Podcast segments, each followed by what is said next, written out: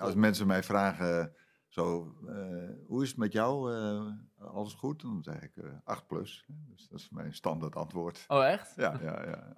Leuk dat je kijkt of luistert naar een nieuwe aflevering van de Podcast of Hoop. Vandaag hebben we in de studio Henry Mentink. Hij is van het Veerhuis en van My Wheels. We gaan het hebben over het geven van liefde, geluk zoeken in jezelf en over een nieuwe economie. Podcast of Hope, moving towards happiness. Nou, le- leuk dat u er bent. ja Ja. dank u wel. We gaan het, zoals u weet, vandaag voornamelijk hebben over geluk. Ehm, is geluk iets wat u veel bezighoudt? Ehm, nou, misschien eigenlijk, eigenlijk niet, maar ik voel me gelukkig. dus Ja. eh, eh, dat, eh, ja, eigenlijk ben ik heel gelukkig. Maar eh, ja, dus dat, ja, u dat kan bent ik zeggen, nou, gelukkig. hou ik me dagelijks bezig, maar eh, ook weer niet in de zin van dat ik het eh, aan het najagen ben of zo. Het is voor u niet nodig om er dagelijks mee bezig te zijn, want u bent toch gelukkig. Ja, ja dat, eh, elke dag ja, is, eh, is weer een mooie dag. Dus eh, ja. Maar is dat dan per toeval of wel iets waar je onderbewust naartoe hebt moeten werken? Nee, dat. eh, in, in mijn beleving zit geluk gewoon eh, echt in je. En eh, kijk, als je eh, een, een lieve partner hebt, ja, dan kun je denken van, oh, dan ben ik gelukkig. Maar da- dan zit het toch in je. Eh, dus je moet innerlijk een soort eh, ja, iets hebben wat, wat je wat, wat aanstaat, om het zo maar te zeggen. hè. Dus, eh, dus als je, als je geluk buiten je zoekt en dat ding buiten je komt te vervallen, dan is ineens je geluk weg. Dus het is de kunst om, eh, om, om te kijken van, kan ik gewoon mijn eigen geluk ervaren en zien in alles wat je ziet. En dat kan ook in een vogeltje wat je ziet zitten, daar gewoon dus aandacht voor hebben. Eh, dus je kunt het gewoon, eh, ja, Maar het zit hem dan niet in het vogeltje, want dat is Nee. een extern Nee. iets. Nee, dat, dat, is, dat is buiten je. Hè? Ja. Dus, maar het gaat ook om gewoon genieten van het leven, wat er, wat er, wat er zich aandient. Eh, en dan van binnen voelen van, oh, eh, ja, ik voel me gewoon happy. En dus dat, eh, ja, Het is een soort van, we zeggen een bepaalde staat van zijn, als het ja, een staat van zijn. Ja. Ja. Ja. En is dat voor iedereen anders? Of is er wel een soort van universele manier ehm, om naar het leven te kijken? Ja, ik, ik denk dat je gewoon, ehm, eh, als je dat, we kunnen misschien aan het eind een soort kleine oefening doen, dat, dat, dat je gewoon het in jezelf kunt vinden. Dus eh, ja, je kunt zeggen, ga me- mediteren of kijken van wa- waar zit het in mij dat ik me gelukkig kan voelen. Eh, dat, ja, dat kan gewoon het leven zelf zijn, maar ja, dat, dat, is, dat is best wel eh, een ontdekking. Maar ik, ik, ja, ik voel me gewoon... heerlijk elke dag. Dus dat is. als mensen mij vragen, zo, eh, hoe is het met jou? Eh, alles goed? Dan zeg ik eh 8 plus. Dus dat is mijn standaard antwoord. Oh, echt? Ja, ja, ja. Dus hoeven niet te vragen welk cijfer u zit. Het is gewoon standaard. Zegt u 8 dat al. plus, ja. ja, ja, ja. Nou, Ja, en, ehm, eh, en wat, ook, wat ook heel goed werkt, misschien wel een leuk voorbeeld, is wat ik s'avonds wel eens doe, is dat ik nadenk over de volgende dag. En dat ik denk van, nou, volgende dag. Want je hebt natuurlijk wel eens een dag dat we tegen zitten. En dan de fiets gaat kapot of er gebeuren natuurlijk dingen. Dan denk ik van, nou, morgen dat wordt echt een mooie dag. Eh, ik weet niet waarom, maar ik, dat, dat zeg je dan even in jezelf hardop. En dan de volgende dag, het was, ik denk nou even aan een woensdag, een jaar geleden ongeveer. Ik ging eh, vanuit het veerhuis op pad. En er waren andere mensen die dienst hadden hè, voor eh, de dagtoeristen. Ehm, en eh, toen kom ik terug rond 12 uur. Grote paniek. Er was het toilet stroomde over. eh, er was zelfs een gast aan het helpen om het op te ruimen. Oh. Maar ik kon, ik kon gewoon in een soort staat van geluk blijven. Van, eh, oh, hé, hey, er is water. Oh, ik ga helpen. Eh, dus ik raakte niet in paniek. En dus, dus als je dat... Dus dat helpt ook goed als je dus s'avonds van, laten zeggen, de, dag, de volgende dag gewoon even, hè, tussen haakjes, programmeert. Nou, dan, eh, dan heb je gewoon een heerlijke dag. En u zegt zelf op de dagen dat het dus tegen zit. Dus Ja. dan, dan zou u alsnog zeggen 8 plus. Ja, ja, want dan, dan van hoe voel je je, hoe kun je daarmee omgaan als iets gebeurt wat, wat, wat tegen, wat, wat je tegen zit. Dus, Nou, eh, het mooie aan het geluk niet in de externe dingen buiten je zoeken is dat eh, de negatieve dingen buiten je dan ook geen nee, effect hebben. precies. Ja, dat is, Ja. eh, dat is het effect. En, eh, en dan kun je gewoon, laten we zeggen, dan zeil je als een laveer je als ware door het leven. En, dat, dat is inderdaad ook een belangrijk aspect. Dat je, als, als iemand je bijvoorbeeld uitscheldt, ja, dan kun je boos op die man worden. Maar je kunt ook denken van, ja, dat gaat niet over mij, dat is eh, zijn probleem. Hè? Dus, eh, Ja. eh, Dus het, we zeggen, eh, dingen van buiten hoeven je niet te beïnvloeden als je je innerlijk sterk voelt. Ja. En daar hangt dan het geluk mee samen. Ja, het is eigenlijk slechts jouw opvatting over dat ding wat jou eh, emotioneel aantast. Hè? Ja. Of, ofwel op een goede of een slechte manier. Ja, Maar het is inderdaad je instelling tegenover de dingen die de invloed ja, hebben. Ja. En niet de dingen zelf. niet de dingen zelf, ja. Ja. ja. Dus je eigen instelling daar, nou dat, ja, dus misschien ook oefenen van eh, hoe kan ik daarmee omgaan. Eh, en dan, eh, nou, dat bijvoorbeeld van, van boos worden, dat als je dat, als dat je raakt, dan word je boos terug en dan kan het alleen maar erger worden. Ja. Dus je kunt met, met laten we zeggen, liefde terugsturen, dan kun je wat bereiken. Dus dat, eh, ehm, dat gebeurde mij, eh, eh, misschien wel een leuk voorbeeld.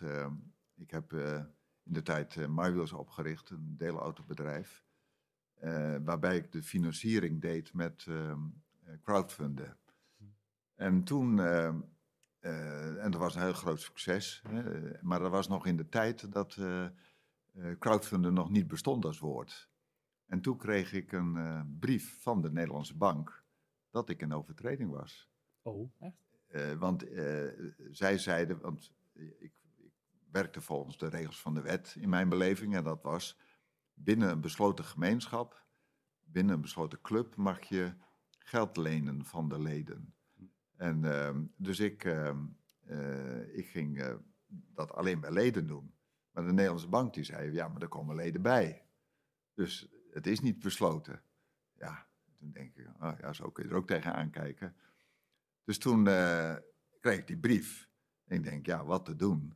Eh, toen kreeg ik twee ingevingen. De ene was, eh, ik ga geen, geen advocaat inschakelen. Ik ga gewoon liefde sturen. Dus toen heb ik met die intentie van, en daar geloof ik heilig in, dat de liefde in iedereen zit. Ehm, en die, die kun je aanspreken. Dus de brief die ik moest beantwoorden waren een stuk of eh, tien vragen. Ik dacht, dat ga ik gewoon zelf doen, met die intentie. Gewoon zelf schrijven, eh, die brief eh, sturen naar de Nederlandse bank. Had ik op een gegeven moment nog een aantal telefoontjes, gesprekken, maar op een gegeven moment hoorde ik maanden niks. Ik denk, nou, waar zouden ze mee terugkomen?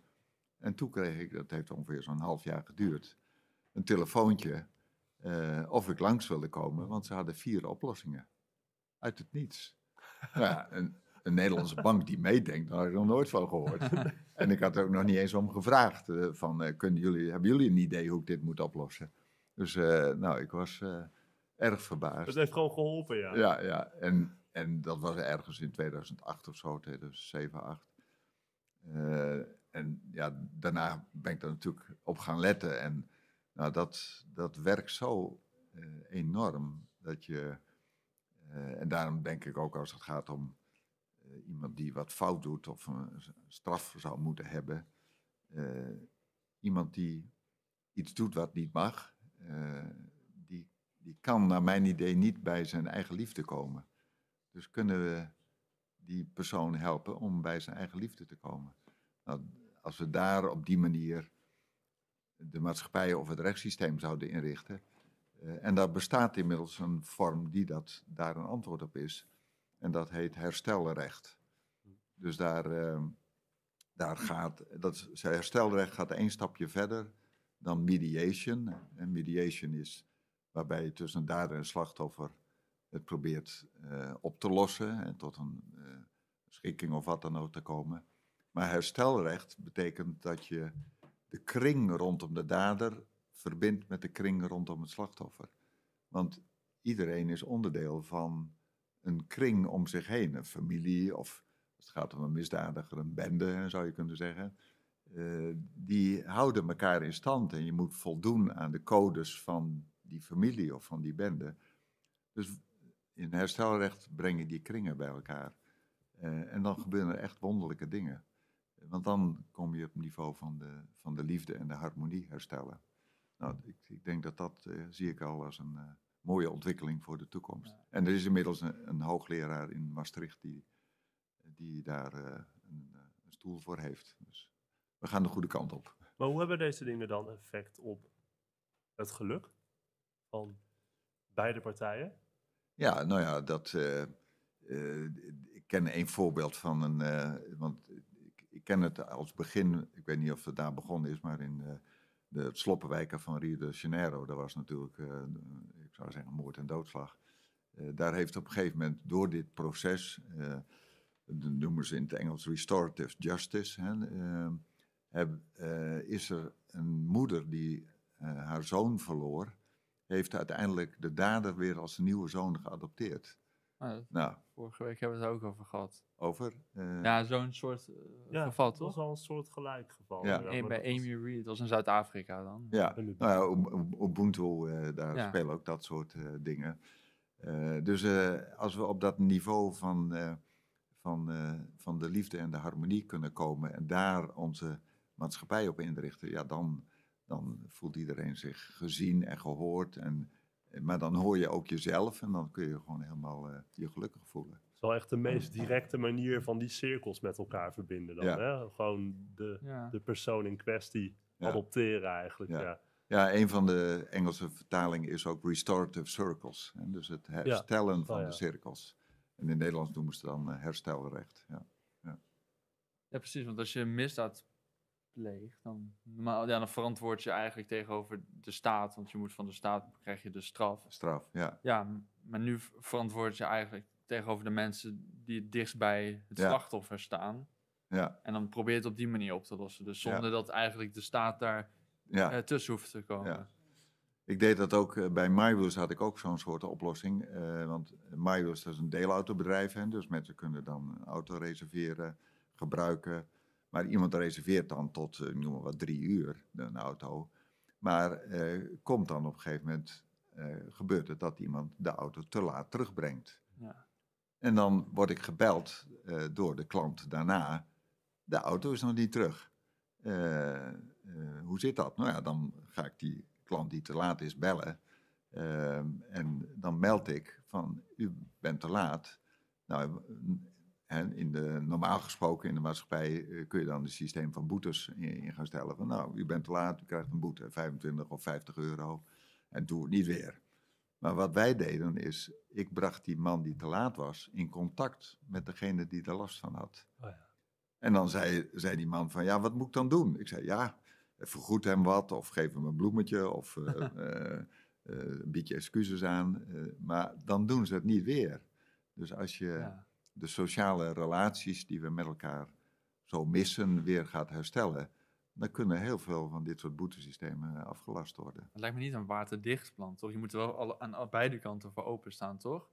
Als, als stel je voor, je bent degene die verantwoording moet afdragen aan, aan die persoon die nu zat te wachten op zijn auto. Ja, Kun je dan niet juist gebruik maken van die vrijheid? Door te zeggen, ja, ik doe het niet. nou dat kan. Maar dan, eh, dan hebben we wel een keer weer een eh, gesprek eh, met die persoon als die het dan nog een keer doet. Hè. Dan, eh, eh, ja, laat me zeggen, dat, nou ja, dat wordt dan het spannende. Maar dat eh, gebeurt niet. Mensen Nee? eh, gaan echt eh, gaan wat doen eh, op hun eigen manier. En dat is ook het mooie. Iedereen heeft zijn eigen manier om of excuses aan te bieden of iets eh, op te lossen. Of, eh, nou ja, dat, nou, dat kan ik ook niet zeggen van je moet een bloemetje doen. Dan is het weer een, een, een opdracht. Nee, zoek zelf je eigen weg. Wat past bij je, nou, vanuit je hart, om het zo maar te zeggen, om, eh, om Ja. zoiets te doen. Ik ben wel... Sorry? Ik denk ook hoe dat werkt is als jij inderdaad die mensen met elkaar in verbinding brengt. En de persoon die te laat komt, ziet de zichtbare frustratie van de man die te laat zijn auto heeft gekregen. Daar kan je je natuurlijk wel in verplaatsen op Ja. die manier. Ja.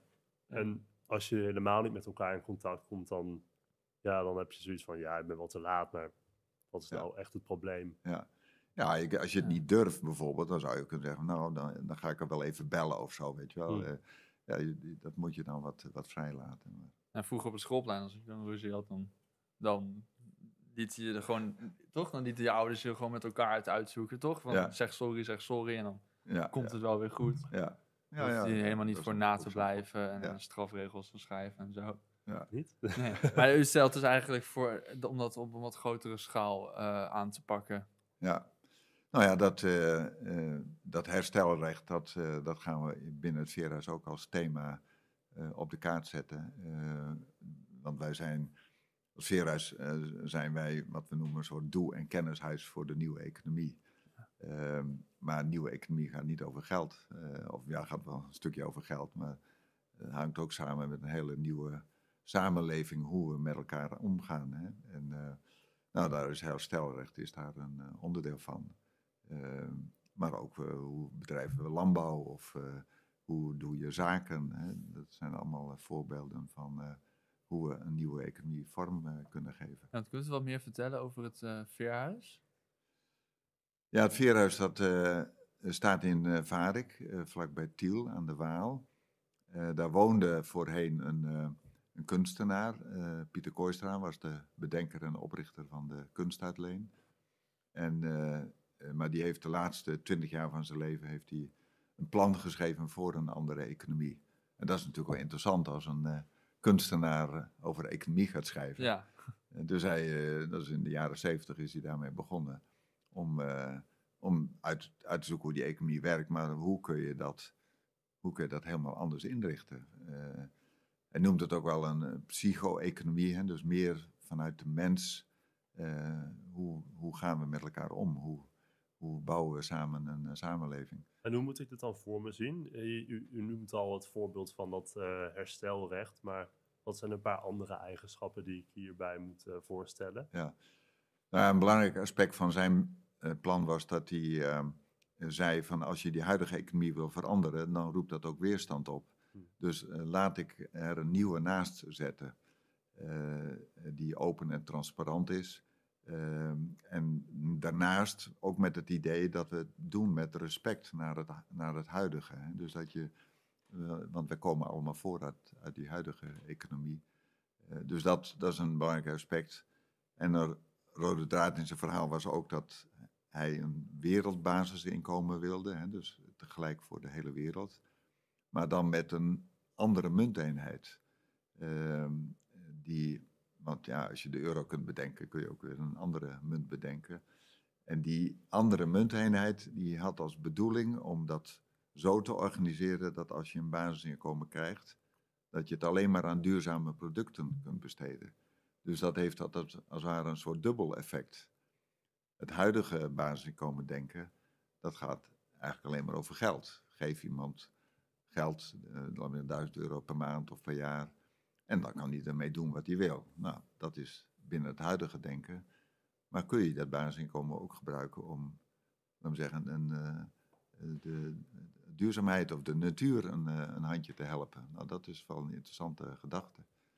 Ehm, en zodoende kwam ik met hem in aanraking, want ik ben ja, geen kunstkenner, maar eh, ik vond dat, dat, dat soort denken wat hij had wel heel interessant. Ehm, een ander aspect van zijn plan was ook de manier van besluitvorming. Ehm, eh, nu wordt, als je een besluit moet nemen, ga je stemmen. Eh, nou, dan kan 51% van de mensen kunnen, laten we zeggen, 49% eh, negeren. Want nou, wij hebben de meerderheid, Ja. dus wij beslissen. Ehm, nou, wat hij eh, eh, gehanteerd heeft in zijn plan is een besluitvorming op basis van de sociocratie. Eh, en dan stem je niet, maar je neemt een besluit met consent. Dus als er een voorstel op tafel ligt, dan ga je met elkaar in gesprek. Totdat, je totdat iedereen zegt van, ik heb geen bezwaar. En geen bezwaar, dat betekent ook dat je zegt van, nou, het is niet helemaal mijn ding, maar eh, laten we het doen. Dus dan heb je, dan verlaat je ook de vergadering met, nou ja, we gaan dus proberen. Maar als je gaat stemmen, zeggen vijf zijn ervoor en twee zijn er tegen. Nou, die twee eh, die gaan na de vergadering aan de koffietafel eh, zeggen van ja, maar dit, eh, we hebben het wel besloten, maar dat kan toch niet. Dus dan komt het op de volgende vergadering weer terug. En dus, en, dus is ooit een keer onderzocht dat je op die manier van bes- besluitvorming 50% meer, minder kunt vergaderen. Nou, dat is al een belangrijke winst. Maar krijg je dan niet juist hele lange vergaderingen? Dus bijvoorbeeld, nieuws iets met, met de formatie. Hm. Dat zou in principe ook een beetje zo'n systeem zijn, toch? Dat je eh, eigenlijk allemaal ergens over uit wil komen. In plaats van dat je gewoon zegt, joh, zoveel stemmen hiervoor. Ja. En dan duurt het heel lang. Nou, dat, eh, dan is het een idee, of wat wij binnen het Veerhuis eh, doen, is anders vergaderen. Ah. En daar zit, er zit een belangrijk aspect is een, een opening. Hè? Dus je, je- als je bij de vergadering binnenkomt, dan kom je vanuit huis. Dat je even zegt van, nou, waar zit ik? Hè? Eh, ja, mijn vrouw is ziek, ik noem maar eens wat. Dat je, dat je het even kunt zeggen. Eh, dat is één aspect. Het tweede is, eh, als je... Oh, en dan bij die opening zeg je ook wat je nog in wil brengen. Dus dat voorkomt dat aan de rondvraag aan het eind de vergadering weer opnieuw begint. Hè? Ja, ja. Wat je vaak ziet. Het tweede is dat als je ehm, een onderwerp op tafel ligt, we moeten een besluit nemen over een, eh, een nieuwe woonwijk, ik noem maar wat, eh, dat, dat er dan, eh, of over de bomenkamp van die boom, dat, je, dat er dan een ronde, dat je een ronde doet langs alle mensen aan tafel, zonder discussie. Dus dan verplicht jou dat ook om te luisteren. Dus dan gaat iedereen zeggen hoe die erin staat. En dan hoor je ook van, oh, dat is ook wel een interessant aspect. En dan kun je in de tweede ronde jouw mening nog wat bijstellen of wat eh, dingen eraan toevoegen. En dan kan daarna de, de, de stemvoorzitter of de voorzitter zeggen van, nou, als ik dit zo hoor, dan eh, stel ik dit voor. En dan doe je nog een ronde en zeg ik, ja, daar zou ik wel, daar kan ik wel mee leven. Dus dan heb je heel snel geen bezwaar en dan gaat iedereen aan de slag. ja. Want als je gaat discussiëren, dan, ja, maar nee, dit. En, dus dan krijg je een heel erg heen en weer. Ja, En dat werkt heel goed. Om Ja. zoiets te laten werken, moet je een beetje het ecosysteem van de vergadering aanpassen. De manier hoe je met elkaar omgaat en daadwerkelijk vergadert. Ja, dus het, eh, eh, ja, niet discussiëren, dat is, eh, en als je naar de Tweede, Tweede Kamer kijkt, daar hebben ze het zelfs over debatteren. Nou, het woord Ja. de- debat is, komt van strijd uit het Frans, geloof ik, zoiets. eh. dus, ehm, nou, laten we een stap maken naar eh, beter eh, naar elkaar luisteren. En dat kan op deze manier, en dat werkt ook heel efficiënt. Ja, Ja, je haalt eigenlijk het discussie-element weg. Want je, inderdaad, in discussies merk je vaak dat de beste redenaar eigenlijk Ja, gewoon wint. En niet precies. per se degene met het beste idee. Dat is wel waar, ja. Ja, en inderdaad, in discussies, dan stel dat er zes aan tafel zitten, dan zijn er drie met elkaar aan het discussiëren. Ja, En de anderen die luisteren. luisteren, ja. En die zeggen, wellicht ook helemaal niks. Eh, dus degene die niet durft of wil te praten, die krijgt toch eh, de gelegenheid van, nou, wat vind jij ervan? Nou, die kan wel kort blijven, maar iedereen hoort, iedereen is aan het woord. En dat is ook een heel belangrijk En verschil. dit is allemaal deel van die nieuwe economie. Ja, dat is wat wij eh, inbrengen om eh, een andere. Nou, we hebben ook een andere organisatievorm ontwikkeld. Eh, dat noemen we deelgenootschap. En het deelgenootschap is een organisatievorm eh, waarin wij het doel hebben om zaken doen in liefde en vertrouwen vorm te geven. En een deelgenootschap, die hoef je dan ook, die hoef je niet bij een notaris eh, laat te laten passeren. Dus gewoon buiten, eh, de- buiten de wet regel je dat. Gewoon, wij willen met elkaar dit bedrijf zo runnen. Maar als je op een gegeven moment een factuur wil sturen, ja, dan heb je wel een structuur nodig. Dus wat we doen is een stichting oprichten die alleen maar de wettelijke taken goed regelt. Want we doen het met respect naar de huidige economie. Eh, maar het bestuur is dan niet meer de baas. Nee, het bestuur is een van de onderdelen van een aantal kringen die met elkaar tot goede besluiten eh, komen. Eh, nou, en daar is, merken we ontzettend veel belangstelling voor. We, we hebben zelfs al iemand die nu een boek aan het schrijven is. eh, want de mensen die, die vragen er gewoon naar. Die, mensen hebben het gevoel van. eh, heel vaak hoor je ook zeggen van ja, dan moeten we een stichting oprichten en wie wordt de voorzitter. ah, gedoe, nou, we gaan maar eens verder. Of andersom, de, initiatiefnemer die zegt, ik richt de stichter op, en, maar die trekt dan alle, alle besluitvorming naar zich toe. Eh, en dan, eh, dan, dan krijgt hij op een gegeven moment verwijt van, ja, jij wil ook alleen maar dit, hè, en wij willen ook meepraten. Dus nou ja, dat, dat element, dat halen we eruit. Ja. Ziet u een reële toekomst voor deze manier van de economie bedrijven, als het ware?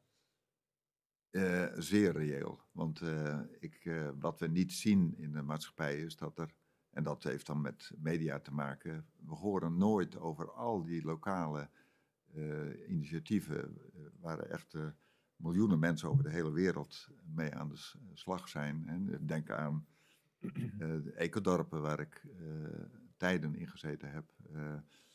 Er zijn inmiddels 6000 ecodorpen over de hele wereld.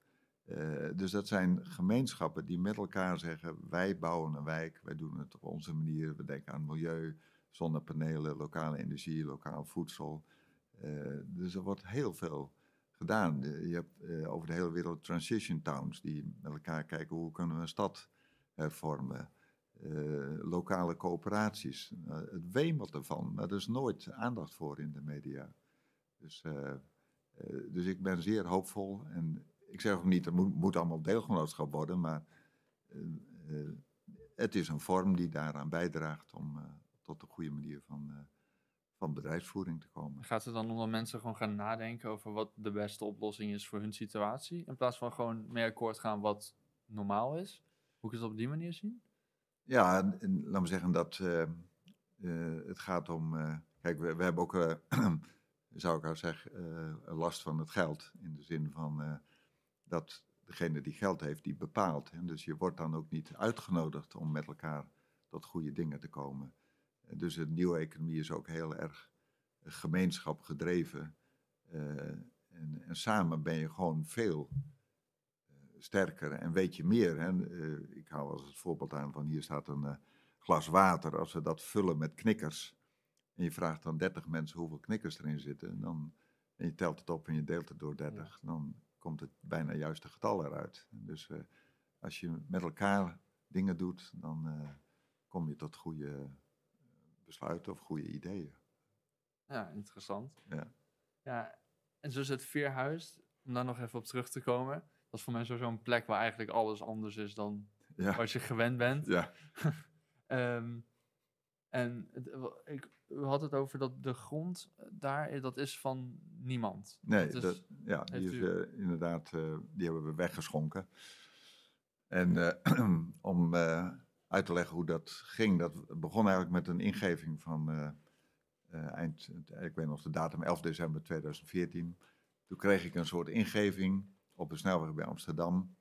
Ik ga duizend mensen vinden die ieder 1 miljoen euro gaan weggeven, schenken om grond vrij te kopen. Dus de grond uit de economie te halen eh, zodat die niet meer verhandeld kon worden. Dat is op zich een beetje een gek idee. Ehm, en ik dacht, dat moet ik toch wel eens aan eh, een deskundige uit de bankwereld eh, voorleggen. Eh, en ik kwam toen bij Herman Wijfels terecht. Eh, dus ik eh, naar eh, Herman Wijfels thuis op zijn kantoortje. eh, wat ik, dat was een heel plan, hè, dus ik heb dat plan uitgeschreven en eh, nou, ging, er, ging ik aan hem uitleggen. Maar wat gebeurt er? En ik had hier als eh, voorwerp eh, twee vogeltjes meegenomen. Ik leg het plan uit en er komt op een gegeven moment een, eh, een vogeltje op het raam tikken. En, en nog een keer, een tweede keer. En toen zei hij, dat gebeurt wel vaker. Als hier iets moois verteld wordt, komt er een vogeltje op mijn raam tikken.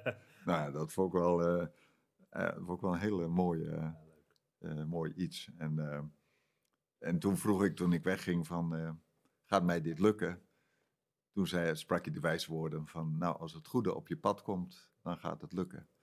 En eh, eh, nou, dat gebeurde een aantal jaren later, dat ik iemand tegenkwam die eh 80 hectare had gekocht om weg te schenken. Nou, dus ik naar die man toe. Eh, en, eh, dus, eh, hij, eh, en ik vertel wat mijn plan was. En hij zei, dat, dat plan heb ik ook. Dus we hadden allebei hetzelfde plan. Eh, en, eh, en want hij wilde ook over de hele wereld ehm, de aarde vrij maken van handel in grond. Nou, dat, eh, nou sinds die tijd eh, zijn we samen aan het optrekken. En eh, ik kom zo bij het Veerhuis uit. want toen was er nog een ingeving, dat was twee jaar terug. Dat ik ineens een ingeving kreeg van ja, mensen zetten of organisaties zetten iets op de werelderfgoedlijst. Ehm, maar waarom niet de hele aarde op de werelderfgoedlijst? En eh, toen dacht ik, nu eh, ga ik in actie komen.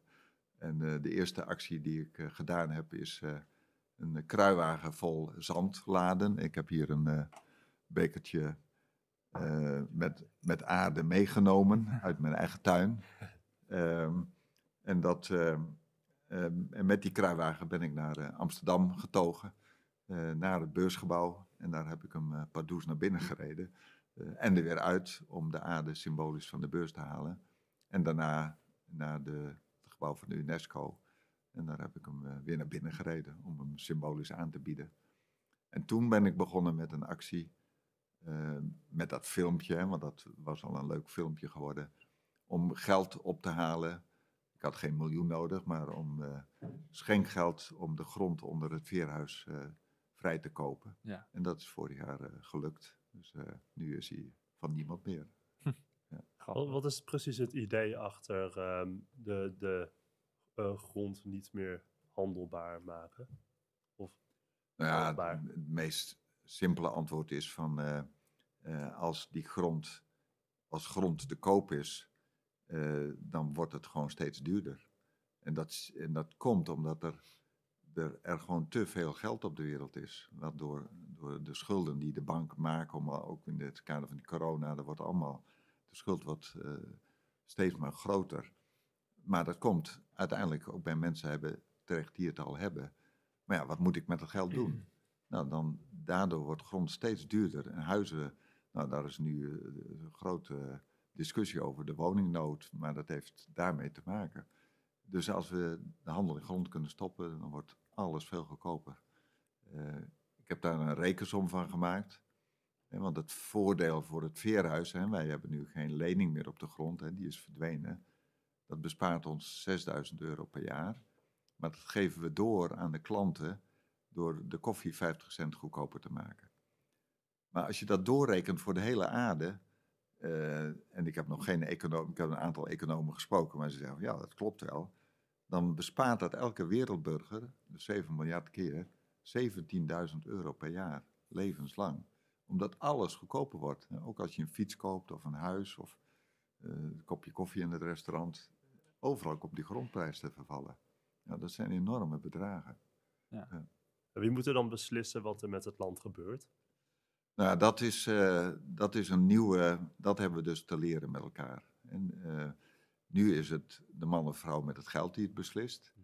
Maar de gemeenschap, de mensheid heeft er belang bij. Eh, dus eh, wij gaan in het veerhuis ook de gemeenschap erbij betrekken. Van stel dat ik wegga uit het veerhuis en iemand moet het overnemen. Eh, wie kan het dan doen die het zo goed mogelijk voor het veerhuis en voor de grond zorgt? Ja, nu bepaalt de, man met geld het. Maar laat, betrek de gemeenschap erbij. En als je dat weer doet op de manier zoals ik het uitlegde, van besluitvorming, van discussie, dan kom je tot hele goede besluiten. Ja. Maar het is niet echt van niemand, maar het is gewoon een andere manier van ernaar kijken. Ja, de, de- laat me zeggen, de, je hebt eigenlijk, eh, wij zeggen wel eens, het is van enkelvoudig eigenaarschap. Hè, dus de, de man of vrouw met geld verandert het in drievoudig eigenaarschap. En dus we, we, juridisch wordt het in een stichting gezet, het is nooit meer te verkopen. Dus dat is één eh, vorm van eigenaarschap. De tweede is de gemeenschap die betrokken is. En de derde is de ondernemer, of degene die het runt of beheert. Dus die drie moeten in een soort balans met elkaar tot goede stappen komen. Ja, want als het juridisch eh, van niemand zou zijn, dan zou er gewoon iemand aan kunnen lopen die kan zeggen het is nu van mij. Ja, ja, en juridisch kun je hem niks ja. maken. Ja, ja Nee, dus juridisch hebben we het verankerd, als het ware even vastgezet, binnen de regels van de wet. Eh, maar we bouwen daar twee, eh, de ondernemer en de gemeenschap, die betrekken we bij de besluitvorming. Nou, hoop je- oh, Het doet me ergens een beetje denken aan een soort van feodalistisch systeem. En, en wat bedoel je daar precies mee? Nou, als in eh, een, een, een hele, een hele eh, eh, aparte versie van hoor. Maar ehm, nou ja, gewoon het feit dat eh, het, het land is principe van niemand. Ja. eh, maar ook wel weer van iemand als het ware. Van, Ja. van, het, eh, van de gemeenschap. ja, Die bepalen dan eigenlijk wie er tussen aanhalingstekens arbeid op dat land mag verrichten. Op, op die manier doet het me daar een beetje aan denken. Een soort van leenheer die daar mensen neerzet. Alleen dan een soort van democratische versie daarvan. Of, ja. Nou ja, het, het is, ehm, ik vergelijk het wel eens ook met eh, de manier waarin, waarop eh, inheemse volkeren met land omgaan. Hè. Hm. Dus het, eh, eh, die zijn, die zijn er, dat is een gemeenschap en die gaan heel zorgvuldig op met, om met het land en hoe, dat, hoe die gemeenschap daar op een optimale manier wel bij vaart. Hè. Dus daar, daar kun je het beste mee vergelijken. Maar het oude leenstelsel of meenten hè, dat, en marken, dat zijn allemaal woorden uit, laten we zeggen, voordat er in Nederland het Romeinse recht kwam. Het Romeinse recht is heel erg gericht op het kunnen hebben, het kunnen hebben van eigendom. Maar daarvoor was dat niet. Nee. Dus we gaan, dat, eh, we gaan dat wat terughalen. Of eigenlijk, laten we zeggen, met de kennis die we nu hebben, vertalen naar nieuwe vormen. Ja, u zegt net ook inheemse bevolking. Doe me ook wel een beetje denken aan het idee van een soort van reservaat. Maar dan dat eigenlijk de hele wereld een reservaat wordt. Nou ja, nou ja reservaat, dat, eh, dat klinkt wat, eh, wat engig, maar eh, Nou ja, en, we het, gaan... soort van het reserveren misschien ook van. Want heeft Ja. het ook over duurzaamheid en zo. ja. Dat is dan denk ik ook een belangrijk punt in... Ja, de, laat me zeggen, op een duurzame manier met elkaar omgaan. Maar goed, dat, die nieuwe vorm die geschetst, die... nou, ik, ik zeg ook wel eens, twee, drie, vierhonderd jaar geleden is op een gegeven moment democratie ontstaan als een betere vorm van wat daarvoor was. Ja, de democratie was er ook niet eh, in, binnen tien jaar. Dat heeft, eh, op een gegeven moment is dat gaan groeien. Dus we zijn nu toe aan een situatie dat we iets nieuws mogen bedenken. Ja. En ik heb niet het, eh, het precieze antwoord, maar dat, gaan, dat is iets wat we met elkaar moeten gaan vinden, die weg. Ja. En misschien wel al die ideeën die u zegt. Dat, dat, het zijn wel allemaal ideeën waar je denk ik een hele, je hele mindset eh, soort van voor moet veranderen. Ja, Ik denk dat het dat, dat voor heel veel mensen even duurt voordat je soort van ehm, kan wennen aan het idee bijvoorbeeld van ja, geen eigenaar meer hebben van grond of al die andere punten. ja. dus dan eh, heb je ja, een, een nieuw mindset. Dat vraagt dus ook om, eh, laten we zeggen, daar aandacht voor vragen. En dat gaan we dus doen met, of een van de acties die we gaan uitvoeren is, we hebben, eh, ik vertelde van die eh, kruiwagen naar, de, naar de beurs eh, en naar de UNESCO. En we hebben nu bedacht van, eigenlijk moeten we dat heel letterlijk gaan doen. want het UNESCO-hoofdkantoor, dat staat in Parijs. Dus het plan is om volgend jaar met die kruiwagen helemaal naar Parijs te lopen. Dat duurt 45 dagen. En, en we, zien hier de kruiwagen ook in beeld die in, in, in de beurs was. Ehm, die, en dan in die 45 dagen elke dag eh, een thema aanroeren.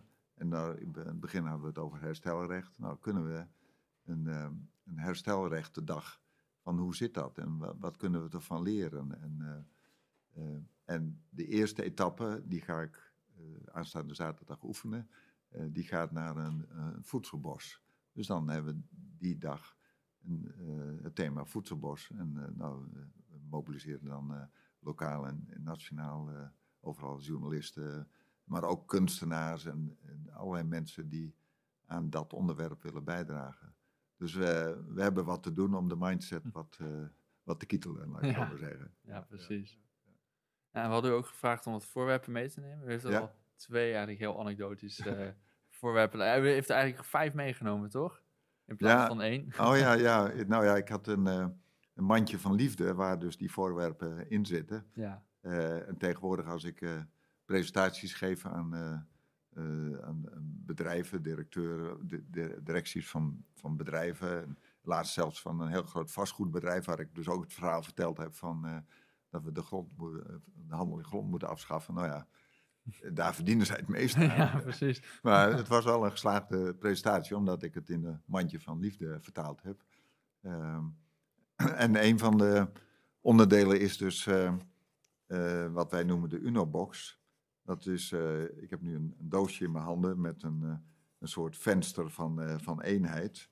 Ehm, eh, en de uitnodiging van dat venster is om, ehm, laten we zeggen, de eenheid te zien van binnen- en buitenkant. Dus het denken voorbij de dualiteit.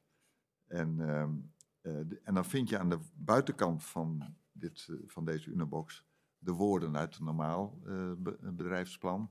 Maar als je het doosje opent, dan vertalen die woorden zich naar de binnenkant. En, ehm, en dan is bijvoorbeeld het. Kijk even naar het vak tijd. Hè, dus aan de buitenkant zie je projectplanning. Maar aan de binnenkant staat eh, synchroniciteit of toeval. Dus probeer niet te star in planning te zitten, maar probeer ook eh, oog te houden voor het toeval wat zich eh, aandient. Ehm, en het vakje geld, dat heb ik energie genoemd. Nou, dat, eh, aan de buitenkant is dat gewoon de verlies en winst en de balans. En aan de binnenkant gaat het over waarden of over ruilen. Nou, twee jaar geleden toen, want het Veerhuis is ook een tijdje in handen geweest van een investeringsmaatschappij.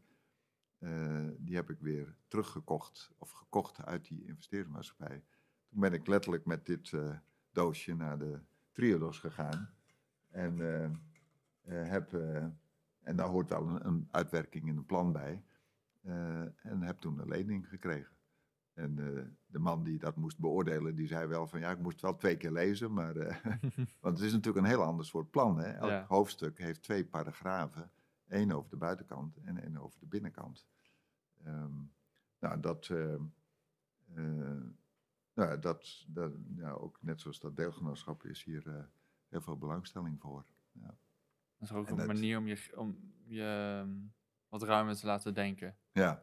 ja, op een andere manier. En ik, heb- ik heb meerdere keren gehad dat eh, laatst ook een topman van een groot baggerbedrijf, die wilde ook deze Unobox kopen. Dus die kwam naar het kantoor, eh, of naar het veerhuis bedoel ik. En eh, ik liet de Unobox zien en nog geen half minuut later had hij de tranen in zijn ogen.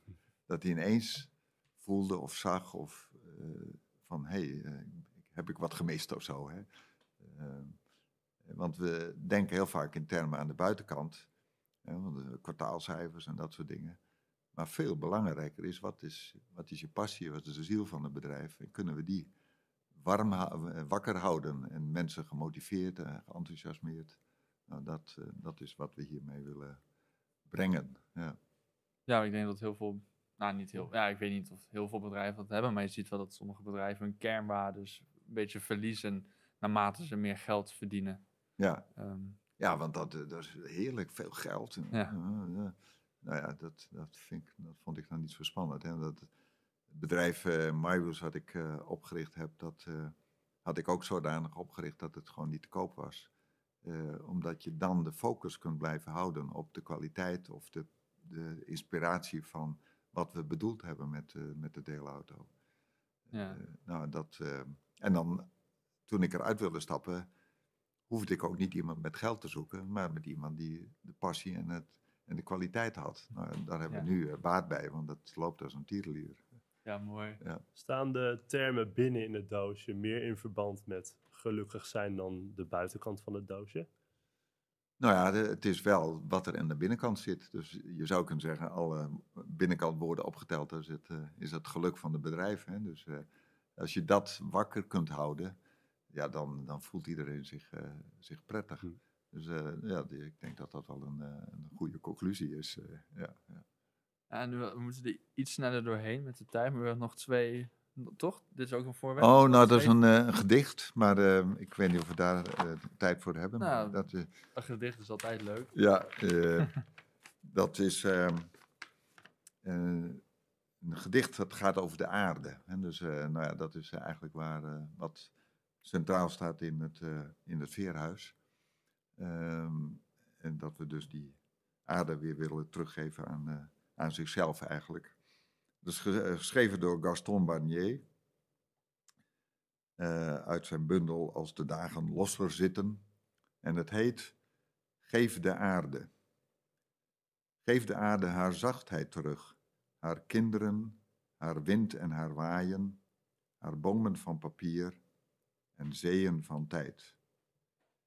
Geef de aarde haar zon terug, de warmte van haar buik, de vlucht van haar vogels, de geur van haar grond en het verse groene gras van toen, de zomer, toen haar zomer nog in de zomer viel. Geef de aarde alles wat je in huis hebt en geef jezelf dan, ja jijzelf, geef jezelf dan maar weer de aarde terug, in de stam van je lijf, in het water van je bloed, in het licht van je hart, in de lucht van je huid, in de ruimte van je zien, in het draaien om je as. Ja, Mooi. een mooi gedicht. En dat geeft u inspiratie om Nou ja, met dat, het veerhuis eh, aan de slag te gaan en alle ja, dingen die daarbij horen. nou ja, dat eh, mensen vinden het een mooi gedicht, dus ik neem het vaak mee om, eh, als inspiratie, omdat het daar eigenlijk om gaat, hè, de, Ja. de zorg voor de aarde. Ja. Ja, mooi. En het hartje? En een hartje, nou ja, dat, eh, dat, eh, dat vat het samen. Dat was eigenlijk eh, het verhaal wat ik al vertelde over de liefde naar de Nederlandse banksturen. Dus, eh, nou ja, dat, Ja. en daar, ja, dat is eigenlijk het meest belangrijke wat we kunnen doen, daarmee aan de slag. Ik vind het wel een leuke collectie zo. Ja, Gewoon iedereen vragen of ze nog een mandje willen meenemen. ja, ja, ja, dat kan, ja. Heb je het gesprek zo vol. Zo vol ja. Ja, Ja, ik wou precies. het zeggen. Dat, Ja. eh, dat, dat loopt dan wel. Ja, ja, ja. Nee, maar u hint aan het begin ook al over een oefening. Ja, U had het idee om in plaats van, want we vragen altijd om af te sluiten met een tip. ja, Maar u had het idee om af te sluiten met een, met een oefening, toch? ja. Eh, hoe, hoe zat dat? Ja, ja, nou, dat, eh, dat is een oefening van eh, één minuut. Dus het gaat dus over geluk. Ehm, Iedereen die luistert, die moet Ja, meedoen, Nu toch? moet even meedoen. ja, ja, Ja, dus eh, wel leuk als iedereen even meedoet. Ook eh, de heren presentatoren of vragenstellers, die doen ook mee. Ehm, Uiteraard. dus eh, ja, eh, in één minuut gelukkig worden, ja, dat kan. Maar hoe werkt dat nou? Ik eh, ga gewoon even rustig zitten. Eh, even gewoon eh, benen, voeten op de vloer. Ontspannen. En eh, voel je gewoon jezelf even rustig worden. Mag je ogen dicht doen. Of naar een mooi punt kijken, wat, wat je maar wil. Als je even tot rust komt. En bedenk dan dat het geluk eigenlijk alleen maar voor 100% in jezelf zit. En voel dat dan ook even. Gewoon, desnoods doe alsof, maar voel dat je gewoon even helemaal gelukkig. Niet omdat het mooi weer is of je een lieve partner hebt. Voel gewoon een soort stroom door je lichaam. Van, oh, zo voel ik me gelukkig.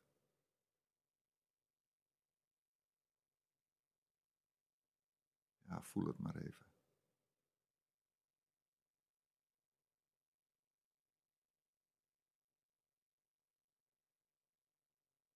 En dan is de minuut eh, ongeveer voorbij. En dan stel ik de vraag: Weet je wat er nu gebeurd is in je lichaam? In die ene minuut zijn miljoenen cellen geboren, zomaar in een gelukkig lichaam. En dat is verslavend. En er zijn wel mensen die zelfs na een jaar naar me terugkomen of me weer ontmoeten en zeggen: Ja, ik doe het nog steeds. Ga elke dag eventjes. ja, en dat wordt alleen maar erger. dus eh, en je kunt ook als je in de rij voor de kassa staat, gewoon eh, moet een minuut wachten. Oh, ik voel even weer dat geluk. Om niks. En dan weer worden eh, heel veel cellen geboren. En nou ja, het houdt niet op. Ja. Zoveel mogelijk gelukkige cellen maken. Ja, ja, dat is gewoon de opdracht. Ja. Ja, je kunt het zelf. Ja. Ja, mooi. Super. Heel erg bedankt. Ja, Graag gedaan. heel erg Ja. fijn dat u hier wilde zijn. Ja. En, eh, Nou, jullie succes met deze serie. Bedankt. Oké, dankjewel. Leuk dat je keek of luisterde naar deze aflevering van de Podcast of Hoop. Iedere zondagochtend komt er een nieuwe aflevering online op iTunes, Google Podcasts, Spotify en je kan ons zelfs bekijken op YouTube en podcastofhoop.nl. Vergeet ons ook niet te volgen op Facebook en Instagram. En heb je nou een suggestie voor de podcast of wil je zelf een keer je verhaal komen doen? Stuur dan een mailtje naar podcast.hoop-xxl.com. Tot ziens. De wereld waarin we leven biedt nog geen gelijke kansen. Voldoende eten en drinken. Een adequate opleiding.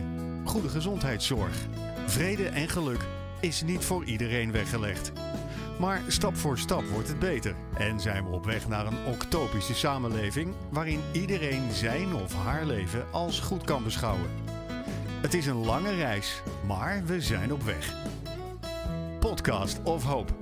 Moving towards happiness.